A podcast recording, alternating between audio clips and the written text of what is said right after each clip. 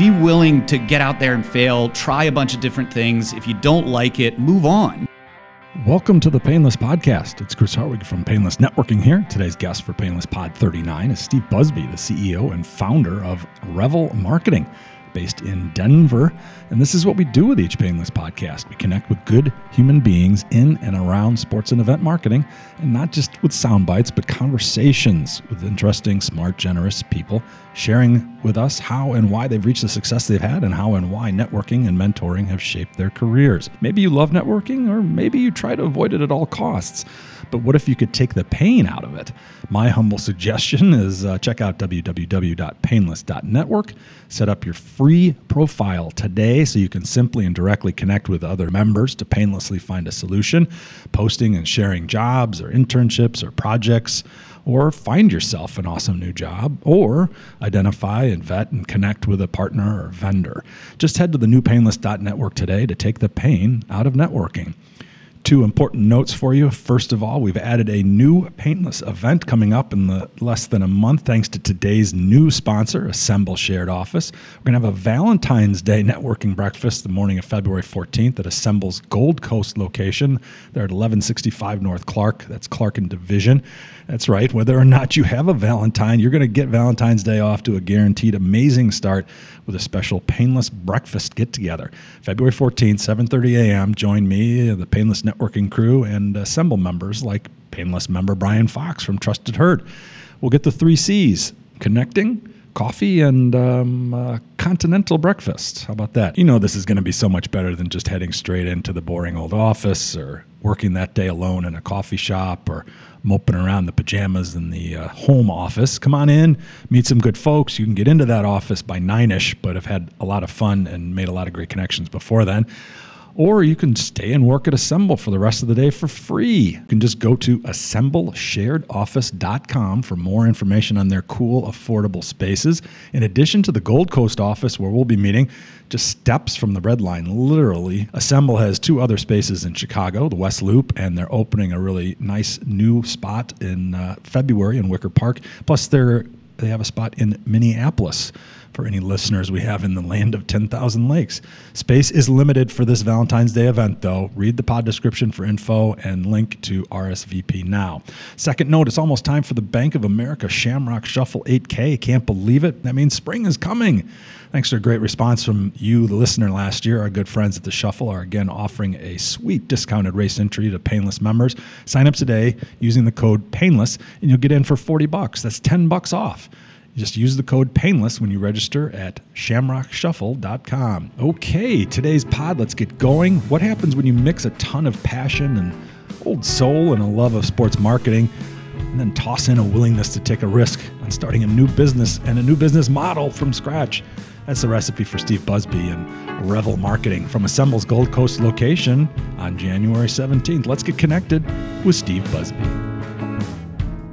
Welcome to the Painless Podcast today in a chilly Chicago, uh, looking over a chilly Chicago scene from uh, Assemble shared workspace on uh, Clark and Division up in the up in the penthouse today. Steve, we've got a we've got a great seat overlooking all the this frozen steam coming off the tops of these buildings around here. But um, welcome to Chicago, in town from uh, from Denver.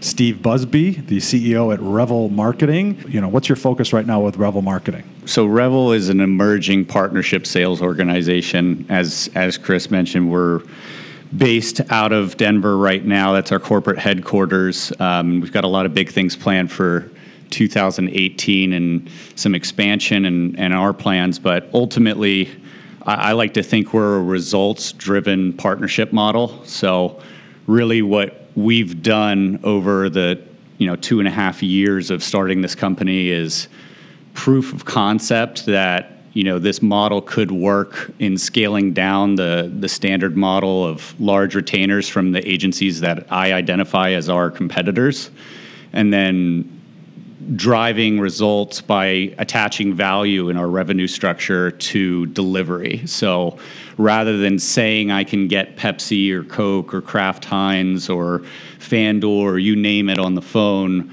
I basically say pay me when I actually do get them on the phone. And not only getting them on the phone, but they're interested in conversations move towards proposals and realistic chances of closing. What, when you say results driven and you're working with clients or even trying to land them as a client in the first place, how are you coming about what's the the actual result that they're getting to and uh, and how it's measured. Like, is there an example of a of a of a client? You don't have to even give names necessarily, um, if you want to remain proprietary. But if looking at something, how are you coming to them that's different or of that value that they're going to hire you and Revel Marketing to do the do the work for them. I think where that ultimately comes from is is a place of how this company got started, which we'll we'll get into in a little bit. But ultimately, when I started my career in this, I realized pretty quickly that it was about getting swings of the bat.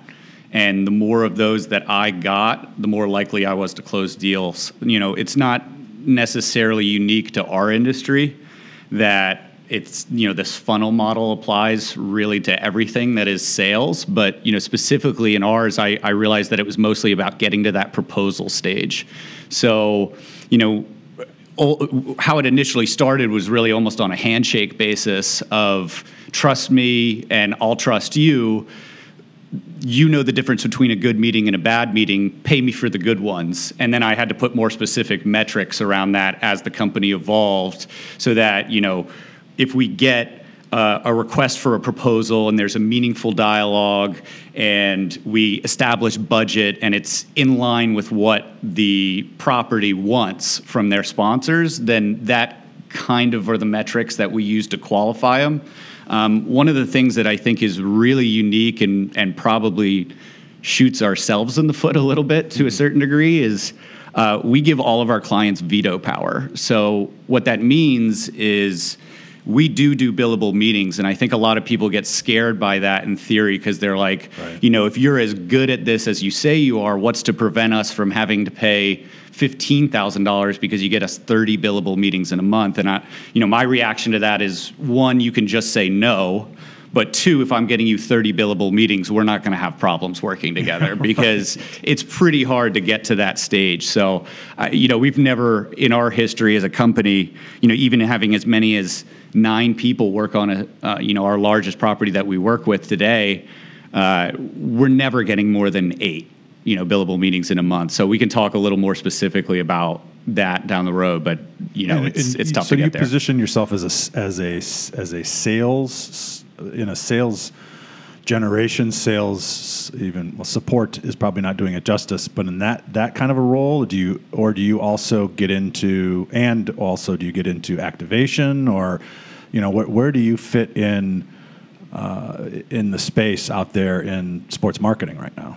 Yeah I, that's you know one of the challenges that i think we're faced with right now is that if it's a small activation and a low budget and it's fairly turnkey and easy to pull off, then yeah, of course we'll handle it. We kind of do that as a value add for any partners that we work with. Um, but as they get more complicated and scale up, and the budgets that are associated with activating them kind of go over the twenty-five to fifty thousand dollar mark, that's where we start to get a little bit out of our core expertise and, and we try to refer that business out to some business partners that we work with. I mean, ultimately, that's that's a challenge that our company is facing. We're trying to identify, you know, is that a space we want to get into? Which I think the answer is a clear yes. But are we in a position as a company, as a partnership sales model? In a place where we can handle it by you know the volume. Do we have the core expertise? Because really in our company we we only have maybe two people that have any real world experience with doing that type of work. Um, so half of it ends up being training some of the new people on how they do those activations and what goes into it and having a backup plan for the backup plan. And if they're not ready it, it just ends up taking more time than what the money yields. So we're kind of in an interesting zone right now where we're trying to get some small projects to, to help the rest of our team learn. Hmm. Um, but you know, I'm sure in the continued evolution of our company, that will be a part of our core offering down the road. Right now, we're trying to to stick to what we're best at, and you know that that brings up a point I kind of want to mention in that uh, I, I, read a book right around the time that I started the company called Good to Great by Jim Collins. It was one of the you know the major books that Kobe Bryant read before becoming a leader at the Lakers, and he you know he joked with J.A. Adande that he was not going to reveal what the book was that changed his life until the day he retired and after that ridiculous last game of his career where he right. put up 60 plus in LA uh, Adande goes over to interview him and he immediately says it. And he's like, I told you I'd tell you, so here it is. And, you know, right after that, I bought the book and read it. But, you know, the core message that that book really taught me was you need to focus on what you can be great at and, and you really can't be great at multiple things at once. So if you can keep your focus in one place, and for us that's partnership sales, becoming a pipeline feeder, lead generation, closing those leads, contract execution and negotiation, and then whether it's a small activation or not, it's it's kind of handing that off, but it's it's full service sponsorship um, without really the activation arm at this stage. It's more of the closing the deals and getting you the, the sponsorship revenue.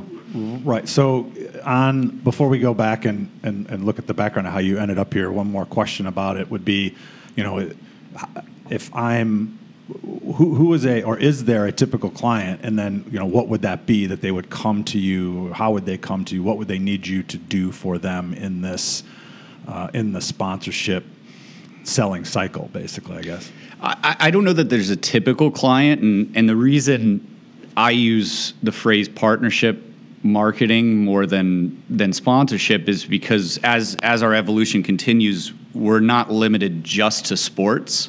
Um, obviously, that's kind of our predominant focus. It's where most of my experiences, it's where most of my contacts are, and in some cases, is the easier sell. Um, but events are outstanding to work with. Um, you know, we work with a property called Cochon 555. It's one of the largest pork and wine festivals in the country.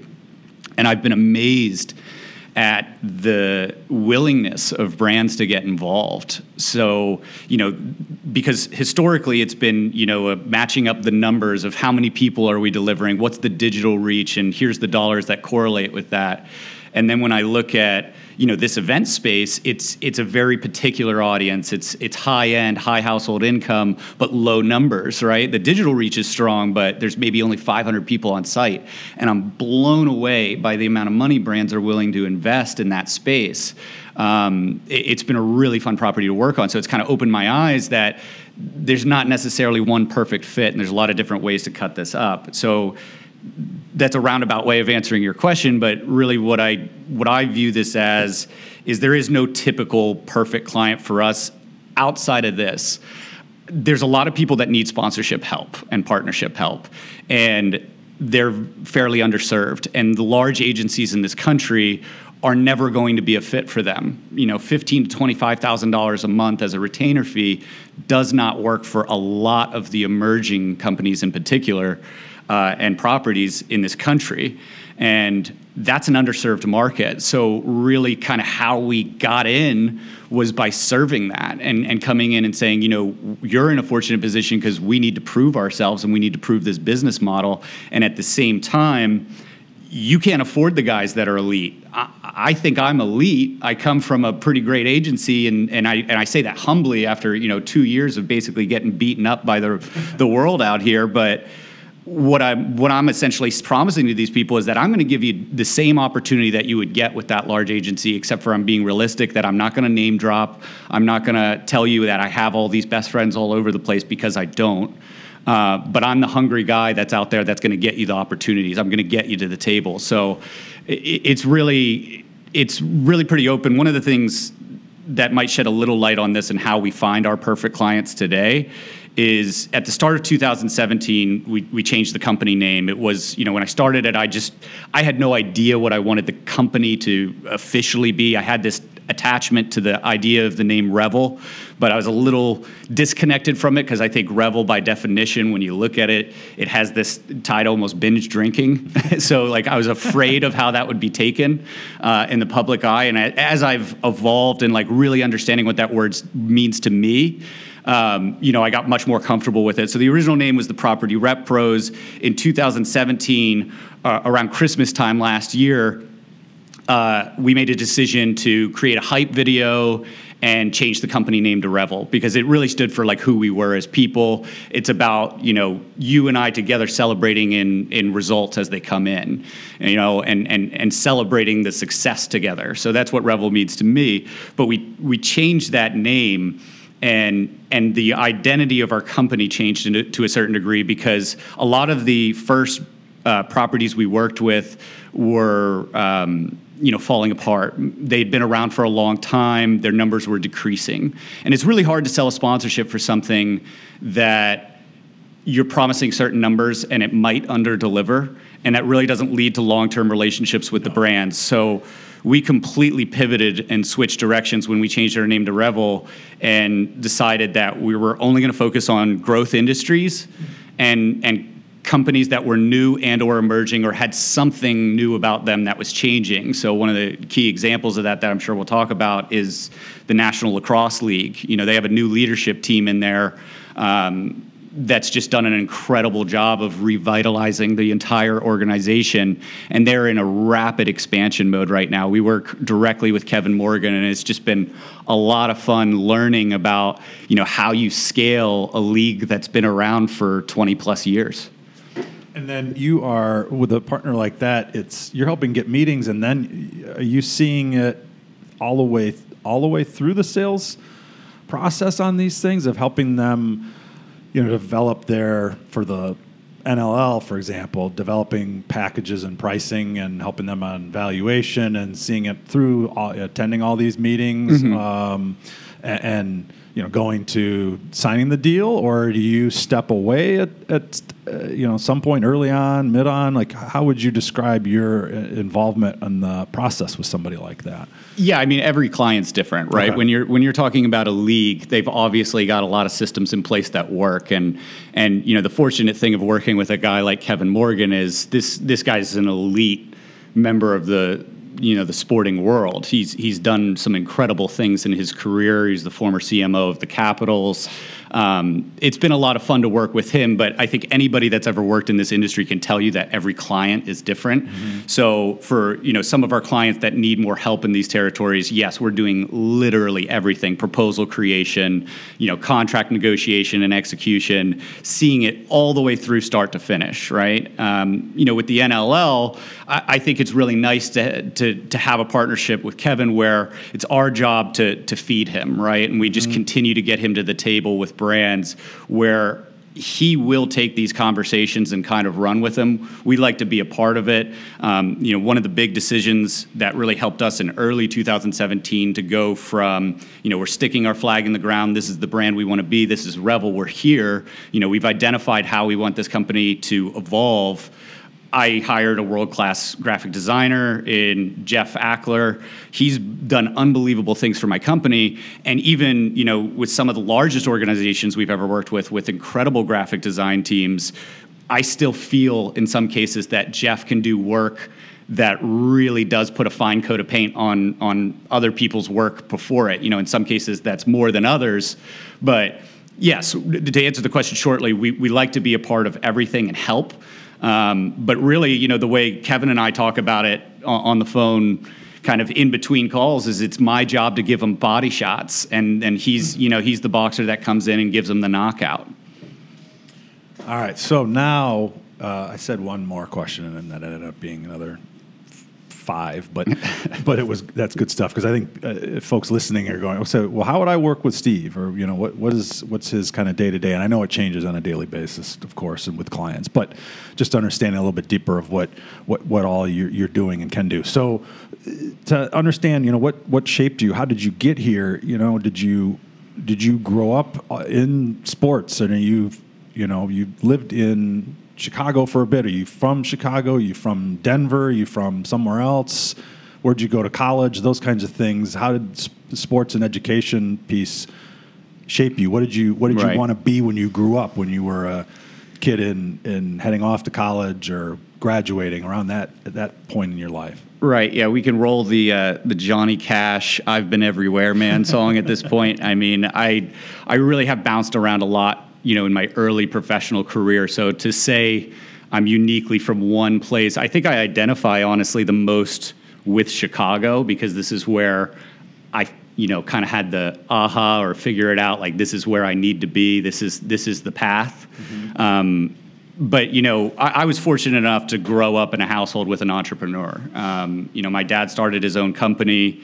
He came home one night very frustrated, mad at the family, and the next morning he was moving a bunch of boxes of nuts and bolts into our garage and moving the cars out. Right, so that's where the company started when I was three years old. I remember looking at it having no idea what was going on. It was not it was not clear, but my dad had just made the decision to to make the leap, right? So I, I've got a lot of first-rate advice on how to start a company and how to stay small and live within your means, take risks that are necessary, you know, and be willing to make those types of decisions. But you know, since I was 12 years old, I think I identified that I wanted to follow a similar path and that I wanted to start my own company. I never wanted to work for the family company. I did at one point. We can talk about that a little What, bit. what kind of business is it? With so nuts and bolts it's in the it's a specialty parts distribution company. Oh, So it's it's selling nuts and bolts, hydraulic equipment, um, things of that, things of that sort to you know the blue collar workers of America and. That so so I'll, I'll, I'll kind of give you a little bit of the history real quick in that I knew that I wanted to start my own company and I wanted to kind of pave my own path. So that that much was identified. I, I don't think anybody, well, most of us go to college and we don't we still have not figured it out, right? I changed my mm-hmm. major four or five times. I, I don't even know. I ultimately just kind of fell backwards into PR, and I was like, "This will get me out of here in four years." No, that's not to knock my education. I went to James Madison University. I had an incredible experience there. It was a phenomenal school.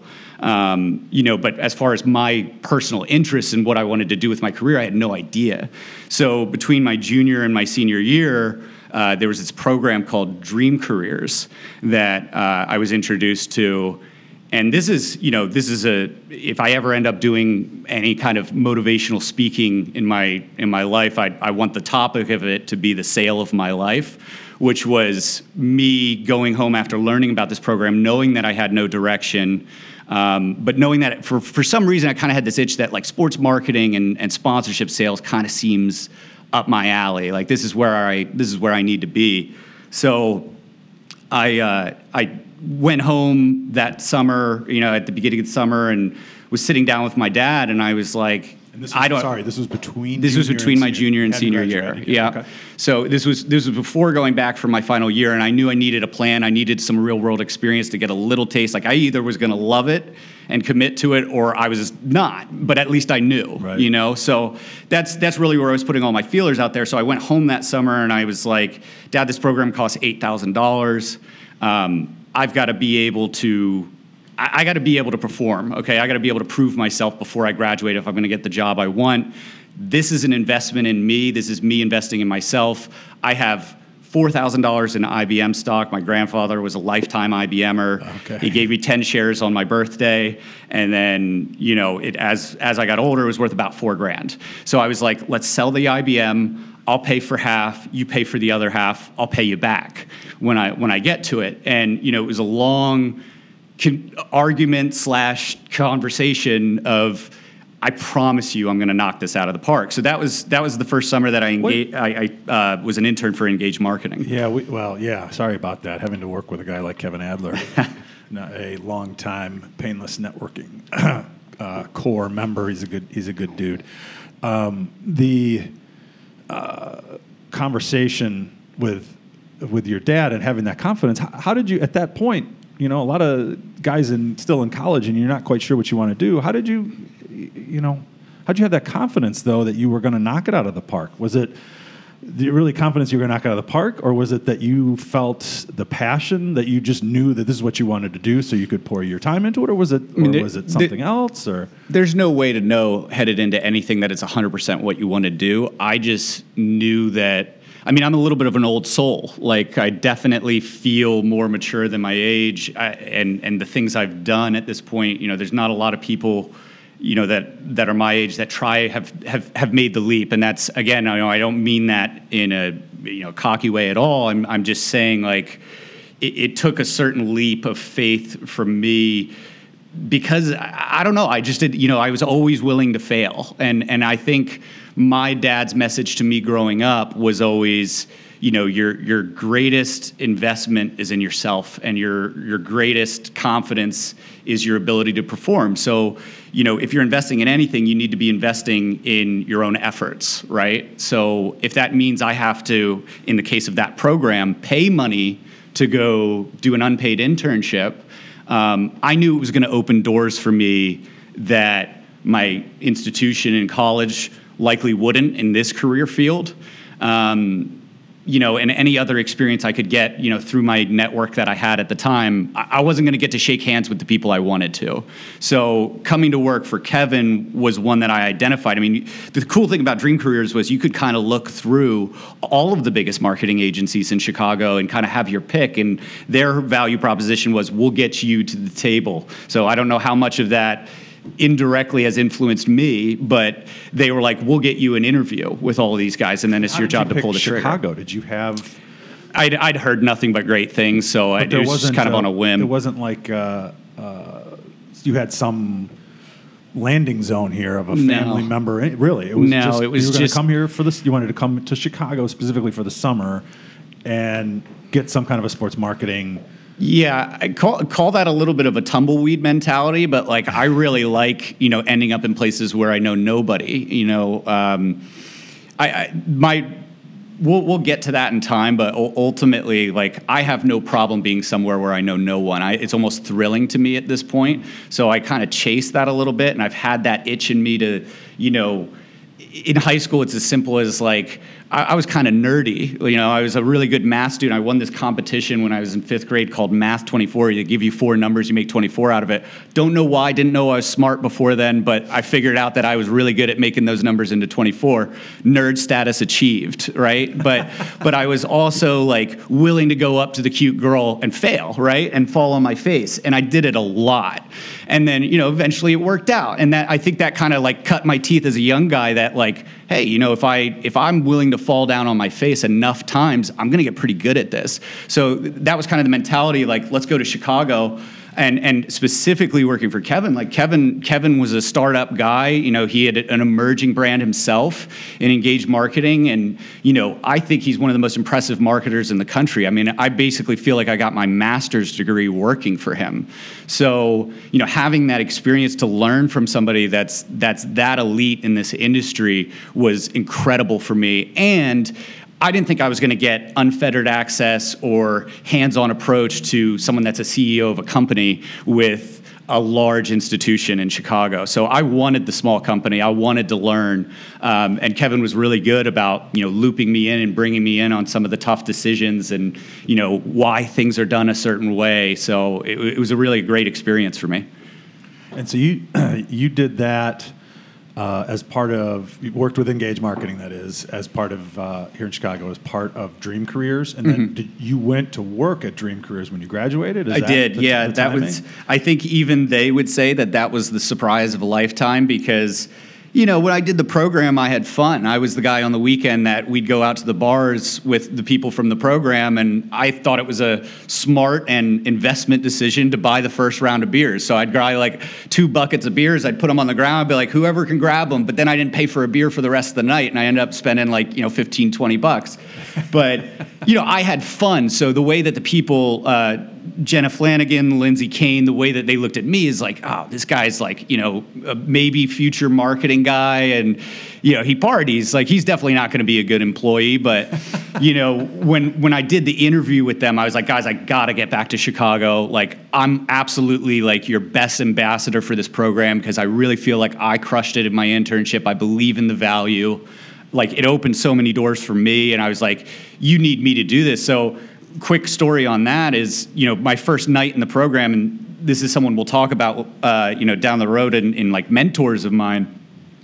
Uh, Brian Breen was my first boss, and and we did the program together and, and the first night speech brian was kind of doing the introduction and talking about his story and why you use this summer for what it is. Mm-hmm. and i just had this compelling moment where i went to lindsay and jenna and i was like guys i come from the program last year i am them like they need to hear it from me not someone who's never done the program so i actually asked for the keys to the car to give the speech on the second night where you know you're standing up in front of 100 kids that have never been to chicago before or from somewhere in the midwest and they're in the same shoes I was in a year ago at this time. And I'm jealous. Like, I'm jealous that they're about to have what to me was the most fun summer of their life. But also, I wanted to be very clear that I did make mistakes. But if you use this, like I did volunteer time on Saturdays, I went the extra mile, and it ultimately led to a job down the road again with Engage Full Time uh, a number of years ago. So I, that was my speech to them was like guys this isn't just a free ride. Like a lot of you are here in theory because your parents could afford to send you to rich kid summer camp for $8000 but you've got to look at this as your opportunity to prove yourself so you can come out of college with a great job. And and so you did that for about a year working yeah. with them. And then then you went and did a uh, kind of a corporate marketing job at uh, Coldwell Banker. That yeah, right? that, that was that was kind of my getting my fingers wet with SEO and blog marketing. So it was a little bit of exposure into that, and I think that was kind of a you know, like I said, I've I've kind of traveled all over. That was one of those moments that I was like, this isn't it. You know, so at the end of it, I was like, I, I need to make a move and my brother, ironically, he was he was an army guy. Um, so he he's three years older than me, but he graduated the year after me. So after that first year in the real in the real world, he he was like, I'm going to go work for the family company, and this is something I never wanted to do. But I did not realize that sibling rivalry would kick in so hard, and I was like, I'm down. Let's do it. I'm gonna I'm gonna kick your butt. Like you're not even gonna come close to me in sales, and and I moved to Pittsburgh. So that was like, you know, I ended up there. I did about a year and a half of, of the nut and bolt sales. And I'll tell you what, of all of the things I've done professionally, there's nothing better for like a young, confident ego to get absolutely kicked. Like it, it, was just, you know, You're people, the blue, blue collar America does not care who you are. They want you to like, literally cry in front of them and you, you just like develop really thick skin you know dealing with people that almost act like they hate you and they're like don't come back and then you're like all right see you next wednesday. Like you just that was about being consistent and you know learning how to mess with people and and and develop that thick skin and it was crucial for my development and like you know you're you're walking up and knocking on doors. You've never been there before you're like who's the parts guy? The parts guy doesn't like you. I'm like how do you know? He's never met me. And well his name's larry and he's had a guy for 20 years. I'm like i'll be in his office. And we're like he won't be back for three hours. I'll be in his office. So you know, you just kind of get that like persistence drilled into you that you have to you have to survive. And who? What kind of people were you going in and, and meeting with when you talk about the, the parts in this this kind of a blue? Yeah, it was like it? truck stops, machine factories, stuff like that. Like and you had like the P- Pittsburgh or all of Pennsylvania or what? How, how, big of a? You were just on the road and yeah, I had a huge territory. It really wasn't limited. So you know, I drove as far east as two hours, west into Youngstown, and you know, all over. Really, I, w- I would go into these places. I was shocked. I mean, you want to talk about the Carnegie legacy? Like every single thing had Carnegie on it somewhere. So it was it was cool. I mean, I, I pretty much was on the road all day, every day, and, and listening to you know how to win friends and influence people, which uh, Dale Carnegie references Carnegie the whole time. So I'm like, yeah, I've been in his backyard. Yeah, so right. get to know get to know in Carnegie inside and out because that's all you heard all day. Right. The, uh, and so you did that for a few years with the family business. Why leave that? Why and why in the world go back to work? You already knew what you were getting into with Kevin Adler. Why go back then to engage? Yeah, I mean, Engage was my by far of all the jobs I had my favorite. Like it wasn't even wasn't even close. I mean, it was I I knew I wanted to be there. So really, this entire time I was kind of fighting to get back, if you will. So I was consistently networking and, and trying to find my way. And, and Kevin was really good about saying, you know, if I had a desk, I'd hire you right away. And ironically enough, once he did, I I had reached out to him around the same time that you know, he was really close to signing a couple big new accounts and he was like, Your timing's perfect this time. Like, you know, let's get back together. But I think it's that same thing that I alluded to before. That as a young man, I, I, I always knew that I did not want to be a part of the company. Um, and and, and it, frankly, I, I think it boils down to one moment where one of our other sales reps had a referral for me. It was a big multi-location company that he was working with, and they had one in Western Pennsylvania that wasn't worth it for him to drive all the way out, so he gave it to me. And when he did, he introduced me as the son of the owner of the company, and no one treated me the same. Like every other account didn't know, and I was very clear not to ever mention that. Yeah. And it wasn't a silver spoon in mouth situation; it was a pure commission job. My dad, uh, like to his credit, now at the time I hated him, yeah, right. you know, but now like you know that was really crucial. Like complaining about not making enough money and running up credit card debt, he was like, "Yeah, it sounds like a problem. You better fix it." You know, he was really really good about saying like, "It's on you." it's not my fault. I didn't need you. And that's like definitely not what you would expect the owner to, you know, treat their son in the company like, but that was kind of for me. I was like, people, are, you could see it in their eyes. They're looking at you a little different. And I was like, I just, it started keeping me up at night. And I was like, I got to get out of here. Like, this is, this is not my life. I don't, I don't want to continue dad's legacy of selling nuts and bolts. Okay. And then was he uh, based in, uh, the company is based in Denver? Is that my father's? Yeah. No, my, my father's company is based out of Philadelphia. Out of Philly. Yeah. Okay. Yeah. Okay. So then you an opportunity opens up with Kevin and Engage Marketing. You did that for about a year, and then you know thinking you probably need about that much time to really get in a groove there, and yeah. you decide to leave instead and and start well, your own thing, huh?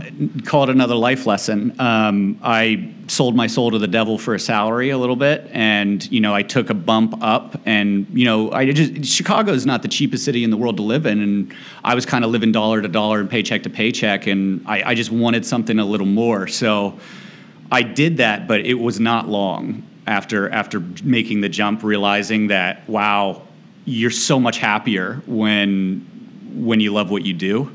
So I became obsessed with an idea that I learned at Engage Marketing. This is really kind of the birth of of Revel and you know the Property Rep Pros formerly. Uh, I I kept thinking that you know all of the clients that I worked on when I was with Kevin really liked me because I got them to the table a lot and I invited them. And I was like, you know, it, I noticed a pain point when we when we didn't invite them and we were like, you know, we're the pros, we're going to handle this. We'll let you know when things get real. The problem with that is uh, sponsorship is so variable month over month. Like you don't know how it's going to be next week. You could have a killer week, you could have a dead week. But when you know 2 or 3 weeks goes by where the client doesn't really hear anything substantial, they start to think you're not doing anything, even though you are. You know, and, and that's not to say we weren't. I'm just saying in this business, a lot of hours go into it. It can be a thankless job sometimes. Like you're putting all of the hours in, and it's not delivering the results. How does your client know? You know, so so what I wanted to do is like, okay, let's start inviting them to everything so that they know that we're doing it. We're, we're getting them swings of the bats. And I, I knew my clients really appreciated that. So, you know, I was, I was in uh, that, that next job and I kind of was like, I got to find a way to get back into sports marketing. So I actually, on my weekends and evenings, was building the website. Terrible graphic designer, awful looking website. It Had generic handshake photos and like glass buildings. Like it just was a bad website. Um, but you know, the passion was there. Like I knew what I needed to do, and I ended up on a phone call with Rob Thompson, who was one of the first clients I worked on uh, with Kevin at North American Sports Group, and I was kind of telling them about this theory that I had of what if it was a pay for performance model where you paid me for getting you to the table. And at the time, it was just get the meeting, pay me $250. It's since evolved. It's a different model. There's more, you know, specific metrics around it now. But it, then it was purely a handshake. Like, join me on the call, pay me $250. And, you know, that develops some pain points because sometimes you get brands on the phone and they're just like, just send me a proposal or, yeah, you know, it's not really interesting to me. You shouldn't be paying me 250 bucks for somebody that's not interested, that clearly was like delegated from the brand. It's an agency. They just had to get on the phone. Right. So, you know, that involved, but essentially he was like, yeah, that could work. You know, that that's something I as a business owner would pay for is the swings of the bats. So, you know, I started taking you know, I was looking at West Coast businesses being in Chicago and setting up meetings for the end of the day at 5, 6 p.m. and trying to set end of day business development meetings. And I was practicing with companies I didn't want to work with, or not necessarily that I didn't want to work with, but I knew wouldn't be able to afford it. So I could practice the pitch and get better at it and get better at it and get better at it. And then I ended up uh, down at the AMA in Orlando.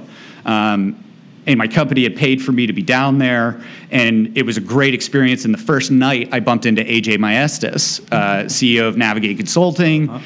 Uh, he had, you know, he was in a shared office space when I was interning for Kevin. Right. So I watched his company explode. Yeah. And he was just named a top 40 under 40. So I'm like, this guy's the guy. You know, I got to go talk to him about this idea. So I had actually bumped into him in, in the elevator when I was working for Kevin the second time around, and I told him I was like, "Hey, I don't know what it is today, but someday I'm going to have an idea for a company, and I want to come lean on you for advice." And he was like, I could tell he was like kind of taken aback by it because he didn't know who Steve was, this kid that was Kevin's intern four years ago.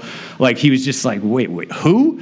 And and I and I could tell he was you know kind of like stepped back and looked at me, and he was like, "I look forward to it." So then I meet him at the AMA, and I'm and I bump into him, catch up, little small talk, and I was like, AJ, I've got the idea. It's literally keeping me up at night. I'm dreaming about it, and it's the first thing I think of when I wake up. I got to tell you about it. He's like, I look forward to it. I was like, I don't want to do it now. Let's do it later. Don't know why I said that. I wanted to do it then. Like, you know, I, he was just like, I'm looking forward to it. So later that night, it's it's about to jump out of my chest. I was like, we got to go out on the porch. I got to tell you about this concept. So I kind of this this is kind of like one of those mentors slash big ideas that he kind of instilled in me is I was like talking about how I wasn't completely happy in my current position and this was really where my passion was and I knew that this idea could work. And you know, I'm I'm laying my heart on the table for the guy like I'm trying to get him to to to pay for my services. And and he's like, "Steve, you're going to do it, but you're only going to do it when you're all in. Stop this 5 p.m., 6 p.m. nonsense meetings. He's like, quit your job yesterday. That was kind of the, the point. So, like, advice to other people thinking about doing it there's no right time. You're not ready. Just go. Like, just go. So, really that's effectively what I did. So on Monday, uh, the the job I was in and and me separated, and you know I'm driving this hard line. I'm so excited. Right, so you went back from AMA. Yeah. And walked into Kevin Adler. No, no, no, no. This is after Kevin. Remember, I went to another job. I was actually Oh, working for GGP here in right, Chicago. that's right. And and I went in on Monday, and and they were like, well, what, what, the the truth of the story is, I showed up late on on both days. And the the first day they were like, if you do this again. You know, serious consequences, and I knew what it meant. And I, you know, I ended up hanging out with AJ the next night, talking about this business idea again until like two in the morning, and you know, showed up late again. And they were like, "Pack your bags," and I was like, "Yeah, this is this is kind of mutual right now." So on Monday we talked about it, and they were like, "I think we're going to move towards separation." I was like, "So am I. Like, it's it's all good. I get it. Like, you know, I'm sorry I didn't. You know, it is what it is. It was like they they did, weren't a part of that step in my career, and you know, ultimately, I'd love to make that good someday by selling you know hundreds of thousands of dollars of out of home real estate in their malls, and then just be like, "Hey, thanks for you know a couple years ago. I owe them one for sure." Uh, but ultimately, you know, my my heart was set, right? So so on Monday, you know, I'm driving that hard line. I'm like, yep, we are separating. Let's go. I call my dad. I'm like, I'm starting my own company. It started right now. And then I get home and I sit in my apartment and I realize I don't have an office. I don't have a real plan. I don't have a business plan. I have an idea that I'm really passionate about. Uh-huh. So kind of that oh crap moment hits you like a ton of bricks and you're like i have no salary. I have a lot of bills.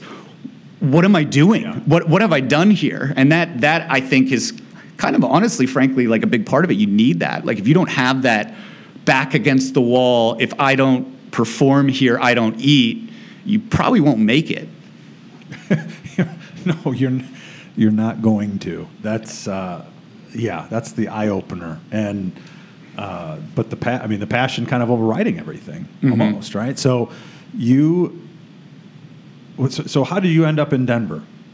Yeah, so there's, I I mean, honestly, I just started networking and like, you know, letting people know that I had started this business. And one of the first companies to really give me a shot it's not an easy window. Denver's just kind of where I wanted to be. I'm a huge skier. Like if you watch the video on our company website, that's pretty clear. Um, you know that's a big part of our culture. We have a ski house for the company, and you know our our business development manager was mad at me for getting it for the company because he's like, Steve, we can't afford things like this, and I was like, No, no, no, no, you don't understand. This is our culture. Like this has to happen. But that's a point of contention between him and I, and we're trying to like determine if that was a good move or not. I think it was. He doesn't. That's the, the jury's still out. But ultimately, I wanted to be in Denver, so I actually had some good friends. Uh, you know, they had a nice house. I lived on their couch. You know, no, no, glory story here. But one of the first companies to give me a shot was this company called Triple Crown Sports in Fort Collins. And this is one of my favorite stories that I tell when I'm trying to get new business because I think it really speaks to who we are as a company. Um, you know, I do the networking thing. I end up getting connected to uh, Roland in their offices, who shows me around you know, he's nice enough to to basically tell me flat out there's no chance that we're going to work together. He's like, but come up and you know, come up and see us. I'll I'll introduce you to the CEO. I'll give you a tour of the facility, and we'll you know we'll see what happens. So I go up there. And he does the whole tour and then takes me in, and I meet with Dave King, CEO of Triple Crown Sports. This guy has built an outstanding company. His son now runs runs the company and does a phenomenal job with it. Kerry is one of my favorite people that I've ever worked with. Um, that institution as a whole is probably the best youth sports organization I've ever worked with. So, um, anyway, to, to reel back to the beginning, I, I sit in with Dave King and he, I kind of give him my real quick elevator pitch. And he, this guy draws a hard line. Like he is, he is a no nonsense type. So he kind of just, he just says to me, he's like, I don't need you. He's like, not only do I not need you, but I don't like you. He's like, uh, you know, people in your business do a thing that I don't like and almost put me out of business once. He lost a major corporate sponsor at a time that almost, you know, put him out of business. That at the time he was doing adult softball leagues. Budweiser was huge for him. Nike was huge, and then he lost somebody. He hasn't said who for for good reason and it almost put him out of business. He shifted the focus to youth sports, and he said, "I want to I want to focus on running this company as an elite youth sports organization that doesn't need sponsorship to run." Pivotal move, mm-hmm. pivotal move. And he, so after he kind of grills me for a minute and says, you know, I don't need you, you're, you know, I don't like people in your position, stuff like that. I was like, that's exactly why I need you. I was like, I'm trying to prove a brand here. I'm trying to prove a concept, and I need people that don't need sponsors because you're perfect for sponsors. The, the sponsors don't want a program that needs their money to be successful. They want something that's successful that they can buy into, right, and be a part of and grow with it. Mm-hmm. So that's that. I, I basically laid it out like that and then, you know, Roland's sitting in the room with me and he's like, all right, that was perfect. We got to go. Like, I, I, no disrespect, I'm not cutting you off, but we got to end that there. You're not going to do any better than you're doing right now. So we're walking down the hallway and, and Dave King leans out of his, his office and points at me and just goes, I never said it wasn't possible. it took me, it took me two months from that day to actually sign it. And at that point, I couldn't live on a couch anymore. So I'm I'm back in my hometown in the in the you know the bed that I grew up in. Um, you know, just trying to save money, doing odd jobs to keep this dream alive, right? Uh, but but that was my first client. I was like, all right, we're gonna we're gonna do it. But at that point, I'm so used to making no money that I was like, we got to get better. So I hired someone right away, and probably a foolish decision, but you know, this is uh, coming from the guy who just quit without the business plan, yeah. admitting this also may have been a foolish decision. But, yeah, they're all foolish decisions. It but seems, you're betting, but some of them work frankly, out. it's some of it's you're betting on yourself. Yeah, and it's not that you don't necessarily have a plan. It's not on paper. Yeah. And it needs to get on paper probably to fully crystallize it, like you said. But it, it Some of these agreements. Well, right. No, no, no. Of course, right.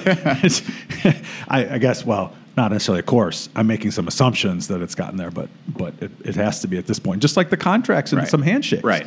There's there's a lot of trust not only in your own ability but in other people's abilities to uh, that you know they're going to do what they say. They're going to pay you. They're going right. to right. Yeah. And then it starts to get into uh, like you said, it's the balance of growing and having these relationships, getting bigger being able to do bigger deals, but at the same time trying to still be that guy or that group that's affordable for everybody and mm-hmm. and it's the true one-on-one connections and those things and so it's finding that balance how many people are you at right now with Revel? Uh, how many staff? We have six full time, uh, four contractors, and three interns. So we're at, we're at 13. But you know, I've I've developed a, a great relationship with Jessica Baumgarten, who leads the sports business program at CU Boulder. She just keeps feeding me graduates that are phenomenal at this job, and I keep hiring them. Like even you know, if we can't afford it, like we find a way to pull it off because these guys are so good at their job. Like they come in here, I think people have really bought into the vision of what we're trying to do, and that's that's how you get these interns, right? That's how you get people right. to come in and work for free, is because they have to. One, obviously, they want to work in sports. Everybody thinks they want to work in sports, and you know, some people get into it and realize it's not a fit.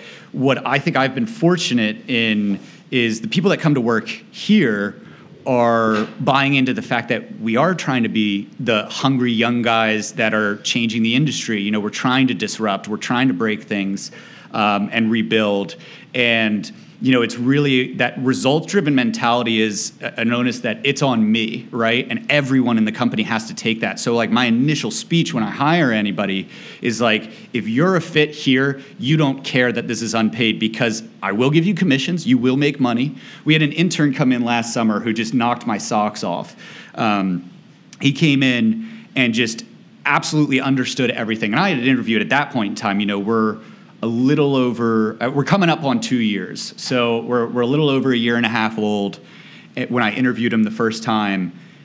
And every kid that I had interviewed at that point, I mean, I would have taken anybody, you know, I, I pretty much did, you know, anybody that wanted to help early on. I was just like, I just need help, right, for, for internships.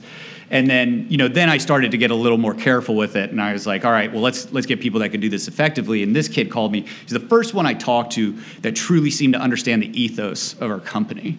So he came in, and I was like, look, man, I, it's an unpaid internship. We don't have any money to give you, but if you crush it, I will pay you. And he made eight thousand dollars in eight weeks. I mean, he wow. he absolutely for a college intern headed back for his senior year. It's a lot of dough.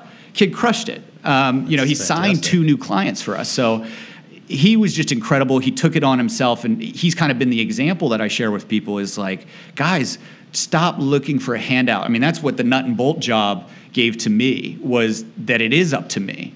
So I kind of bring that to the company in that you do have to prove it. There's elements like I will give you a raise on a moment's notice if you start crushing it. And I think everybody in our company knows that at this point.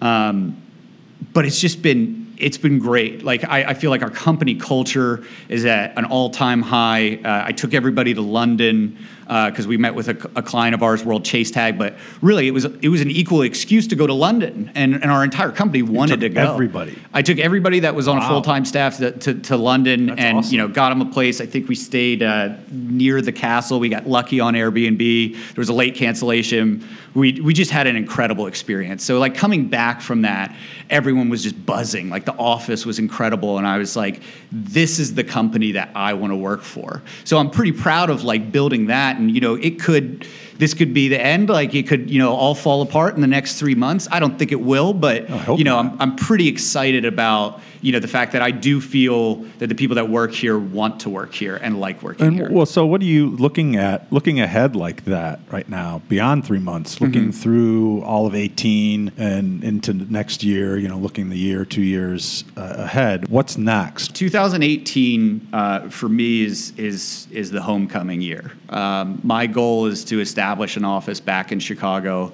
get back to the roots of of where I kind of cut my teeth in this and you know establish that we're a real player here. I mean, we've we've developed some really good results. Um, you know, when facing up against some of the biggest companies in the industry, we've won more times than we've lost in the last year, um, and that's you know the one consistent thing that I hear from people when they decide to go with us over the major players and our competitors is we're going with you, uh, Steve, because we're buying your passion. Like you we told you to come here and you were on a flight the next morning. You left in the afternoon but you came and you had coffee with us and you left. Like i am committed to that. I want my clients to know that you know ultimately my heart is on the line and i'm doing everything i can to deliver for them it won't always work out. You know that that is the reality of the business that we're in um, and that's why I try really hard when I work with someone to promise opportunity. Uh, I, I, don't name drop I don't really, you know, promise a certain deal volume. I project and I talk about past results, you know, it's like the stock market. Past results aren't indicative of future returns. Just because I closed a half million dollars for X property doesn't mean that's coming to you. It, it means that that process is coming to you and it should work. Mm-hmm. All right. And, and respect of your time, I know you've got other meetings and stuff today too. So um, we've been chatting for a while now. The, before we go, talked a little bit about advice uh, you, you, threw out there one thing about folks stop looking for a handout find your passion and, and mm-hmm. go after it which is you're a perfect example of that you talked a lot about passion and that's yeah. what makes you successful how do you, how do you put your finger on that it's funny my, my own family in my early years of my career were, were starting to kind of look at me as a quitter because I was really? always changing jobs. And, huh. and, and, you know, it got to the point where it really was just me that believed in the master plan. To me, I, I, don't want you to waste six months. I don't want you to waste a month of your life doing something that makes you miserable. So, you know, if you get into a career that that isn't a fit for you, you just take it off the resume. Like it, you know, if you're only there for a little bit of time, like they don't want you there either. Like if somebody comes to work for me and and they're miserable, like get out. You know, there's other people that want to be here, and ultimately you got to keep searching until you find it and it is out there. And and that was the mentality that i took was i was just going to keep going and and yes changing but i don't i don't feel that i really ever disserved any of the people i worked for. It's not like i wasn't doing my due diligence or a good job. I just think i was always you know when i felt like i had hit a ceiling or i felt like this wasn't it I was ready to move on, but I didn't waste a lot of time. I, I, I didn't, you know, say, hey, I'm going to string you out while I spend all day filling out applications. I just left, and then I figured it out. And I always felt good, at, you know, confident enough in myself in the interview process that I was like, you know, you you need to hire me because I'm gonna I'm gonna figure it out. You know, be willing to get out there and fail, try a bunch of different things. If you don't like it, move on. You know, because eventually you're going to bump into something that really gets you going, and, and it lights that spark. And then the last thing is as far as starting a company, you know, Mitch Thrower was the first one that ever said it to me because I, I was that kid in the crowd during his speech that raised his hand and said, I've got an idea. When do I start the company? I don't actually have it, but, you know, in theory. He was like, today, now, right now. He, and I was like, but, but I have $3,000 in credit card debt. And he's like, doesn't matter. Start it now. So, there is no right time, but there is a certain right circumstance. And, and to me, there's one. Um, what I said before, like I literally couldn't stop thinking about it at work when I was going home at night working on it, falling asleep or being kept up by the ideas, dreaming about it and waking up thinking about it. Like it literally does become your eat, sleep, and breathe when that is the case, you're ready. Just go because then your passion's behind it. If, if you've got an idea that you like, that you you, you got to have the right reason, right? Like if you're in it to make a bunch of money, might not work. Might not work. It might work. It might not. You know, all most likely not. But if you're behind it because you believe that you're trying to, you know, in our case, disrupt and make, you know, sponsorship and partnership marketing a more results driven relationship that's my end goal you know? My end goal I, I really truly believe is unachievable. Like i want this to be the new industry standard is that everybody has a part of their retainers and their value and their revenue structure tied to like actually delivering it. And i know that that's on the commission side but i'm talking about the process. Right. so so ultimately, that's my end goal. We may never get there in my lifetime, but it's something to aspire to and is bigger than me. And I think you got to have something like that that you become obsessed with. You know, you mentioned you had multiple different mentors too. I think you wanted to make sure that you acknowledge them. We've talked about uh, Kevin Kevin Adler. We've talked about uh, who else did I have written down here? AJ, AJ good old AJ Maestas, and uh, your dad with some good advice. I think it was, was it Brian at Dream Careers? Is that? Yeah, yeah. There's there's there's two more people in particular that I really want to thank and, and call out for being here. One is Brian Breen. Brian, as I mentioned, was my first job out of college. Uh, he was my first boss the guy has a level of passion that is literally unmatchable. Um, you know, he's really pushed me in my career to take a I'm the one mentality. And if you want to find out more about what that means, check out Les Brown on YouTube. Mm-hmm. Uh, he has a speech called I'm the One. If that doesn't move you to feel something, then you're not a human being in my book. Um, but it's ultimately. Uh, you know, he's the reason to me that that Revel exists. You know, that I pushed that hard to do it as soon as I did, that I continue to push, there's been two occurrences where we almost went out of business. Not really, but I was starting to think it was doomsday. And I called Brian. And, you know, the first one was when I was living on the couch in, in Denver, driving up to Fort Collins a couple days a week. And I was just like, Brian, I, I don't think this is going to work. I also had Arapahoe Basin as a client. So, like, I would go up there, work a couple hours, get to ski. And he just told me flat out, he was like, Steve, shut up. Like, you ski two days a week. You you're living on your own. You make your own rules. Like it's fine. He's like you're not you're not going down. Keep working it. You know what you do is is you get you get your head down and you start doing the work and you spend the next two weeks going just ham on email outreach, networking, LinkedIn, and in that two week period, I closed the first two deals of my company.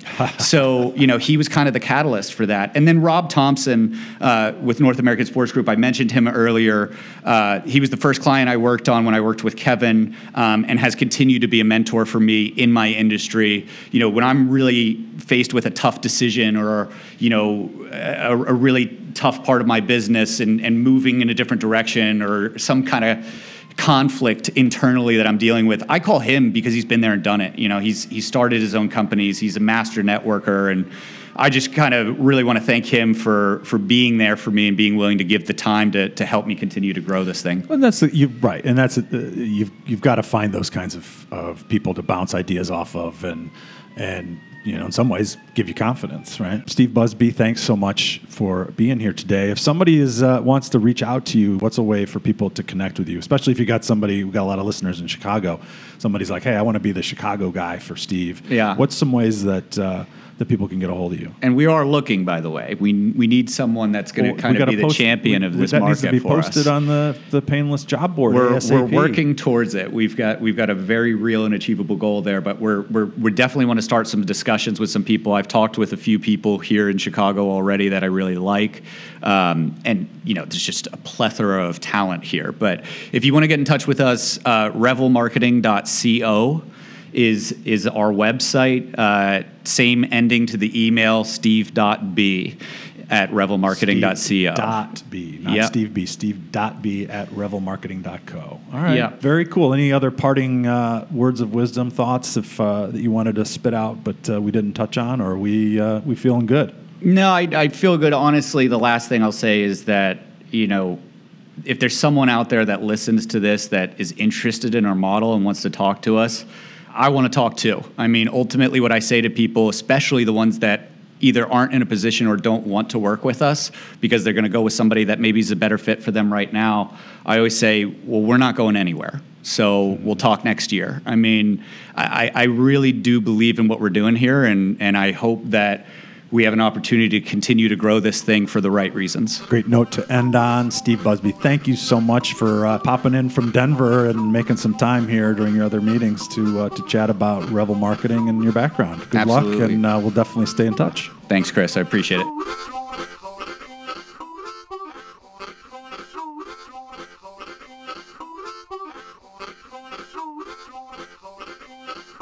All right, big thanks to Steve and lots of luck as he continues his growth in Denver and possible expansion to Chicago or upcoming expansion in Chicago, I guess I should say. Check the pod description for links to connect with him and Revel Marketing. And don't forget two other things you can find in the description. Check out Assemble Shared Office. Make sure you sign up for our Valentine's Day networking event, February 14th, RSVP today because spots are limited.